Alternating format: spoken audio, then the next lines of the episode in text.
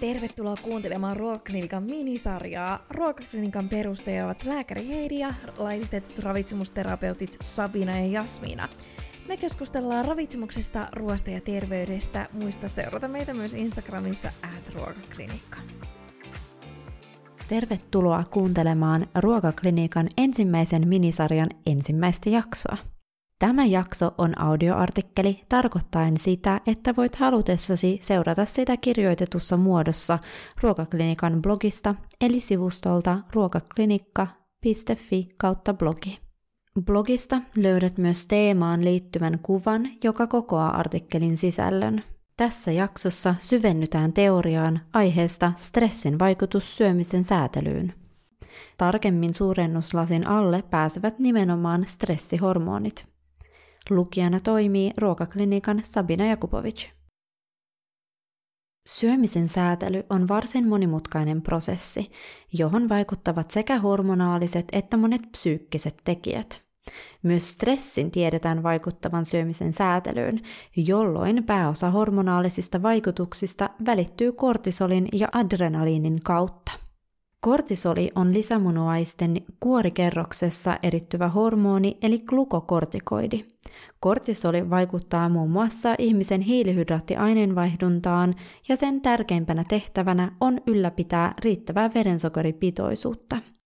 Tämä takaa riittävän energian tilanteissa, kun keho valmistuu pakenemaan tai taistelemaan. Kortisolin määrä on korkeimmillaan aamulla kello kuuden ja kahdeksan välillä ja vähiten illalla kello kaksikymmentä kaksikymmentäkaksi. Nukkumisrytmin ei tiedetä vaikuttavan kortisolin vuorokausirytmiin. Yöllä on tärkeää, että kortisolin pitoisuus laskee, sillä muuten rentoutuminen ja unen saaminen vaikeutuu. Pitkäaikainen stressi saattaa häiritä H P A-akselin eli hypotalamus-aivolisäke-lisämunuaiskuori toimintaa. Tavallisessa tilanteessa kortisolin suuri pitoisuus jarruttaa H P A-akselin toimintaa, jolloin kortisolia tuotetaan vähemmän. Pitkäaikaisessa stressissä tämä jarrutusmekanismi saattaa häiriintyä ja kortisolia tuotetaan liikaa. Tämän seurauksena elimistön inflammaatio eli matalaasteinen tulehdus lisääntyy. Elimistön stressijärjestelmän poikkeavan toiminnan tiedetään liittyvän muun muassa unihäiriöihin, masennukseen, ylipainoon ja tyypin kaksi diabetekseen. Kortisoli vaikuttaa syömiseemme jo itsestään, sillä kortisoli pitää sympaattisen hermoston aktiivisena, jolloin ruoansulatuksemme hidastuu, mutta samalla verensokeriarvot pysyvät korkeana.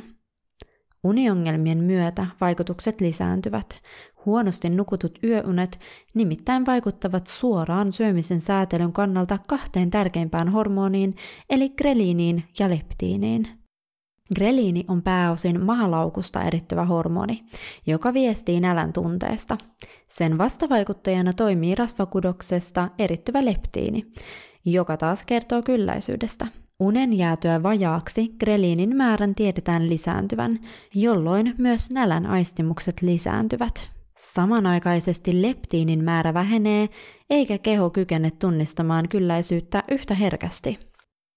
Mitä tapahtuu, kun kehossa on kortisolia ja greliiniä, mutta leptiinin määrä jää vähäiseksi? Erityisesti pitkäaikaisessa stressissä nälän tunne kasvaa kortisolin vaikutuksesta. Syynä tälle on luultavasti se, että evolutiivisesti keho on näin pitänyt huolen, että meillä on riittävästi energiaa juosta pakoon tai taistella. Mielenkiintoista on, että pitkäkestoinen stressi lisää erityisesti mielitekoja rasvaisiin ja makeisiin ruokiin, eli niihin, joista saamme nopeimmin energiaa. Mielitekojen pariin päädytään osittain myös siksi, että stressin vaikutuksesta aivojen etulohkon aktiivisuus vähenee. Etulohko taas vastaa tietoisesta päätöksenteosta. Stressihormonien määrän lisääntyessä etulohko toimii heikoimmin ja toimintamme muuttuu impulsiivisemmaksi. Tällöin toimintamme perustuu jo opittuihin tapoihin, automaattitoimintoihimme ja nopeisiin helppoihin ratkaisuihin. Audioartikkeli päättyy. Käy lukemassa artikkeli myös blogista, jos jokin asia jäi vielä epäselväksi.